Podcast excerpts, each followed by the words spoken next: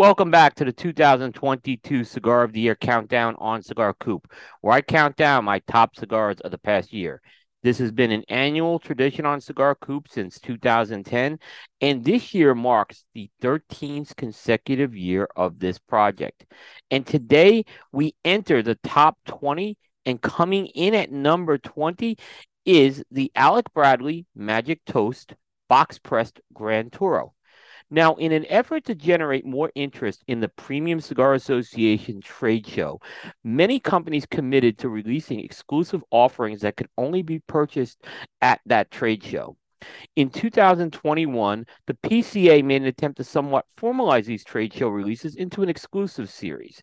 One of those exclusive releases for the 2021 trade show came from Alec Bradley, and it was a limited edition box press Grand Toro version of its highly successful Magic Toast line.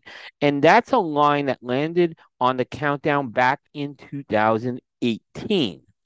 The name Magic Toast traces back to when Alan Rubin and his partner Ralph Montero were down in Honduras at a tobacco field in the middle of the night. As they were looking at the area with a flashlight, Rubin noted how the experience was almost magical. Montero suggested they grab a bottle of whiskey and propose a toast, and thus the name Magic Toast came.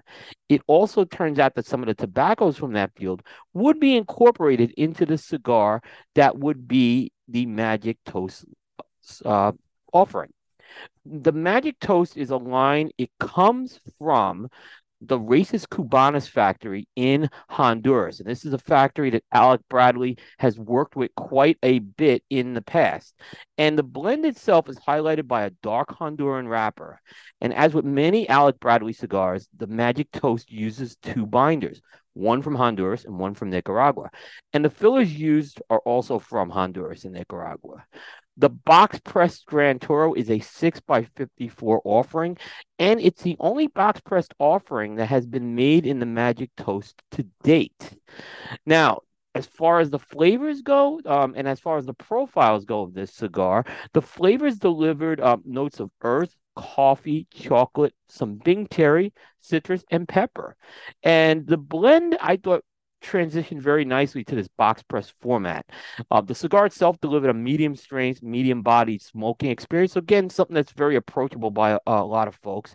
And this was also a very well constructed cigar. And in particular, the drawer was one of the best I've had on a box press. In fact, it had a little bit of that resistance that I like on on a drawer. And sometimes on a box press, it could be a little too open for my liking. So a great offering by Alec Bradley, and and one that I really felt was worthy of being an exclusive cigar for the PCA trade show. And this, from what I understand, has been a limited offering, and I'm not sure when these are coming back or if these would be coming back, but it's a tremendous offering of this blend. Now, for Alec Bradley, this marks the sixth time the company has placed a cigar in the countdown. And if you're following the reveal order, uh, we've uh, we've unveiled 11 cigars thus far, and this is the first Honduran made cigar to come and place on the 2022 countdown. So you're going to want to tune in tomorrow. We're going to be digging into the uh, top 20 and we'll unveil our number 19 cigar on the countdown. And if you're interested in how this list was built, you could check out our criteria. You could just go to cigar-coop.com, click on the Cigar of the Year menu, and then follow, uh, click on the 2002 entry under that Cigar of the Year menu, and follow the link to our criteria.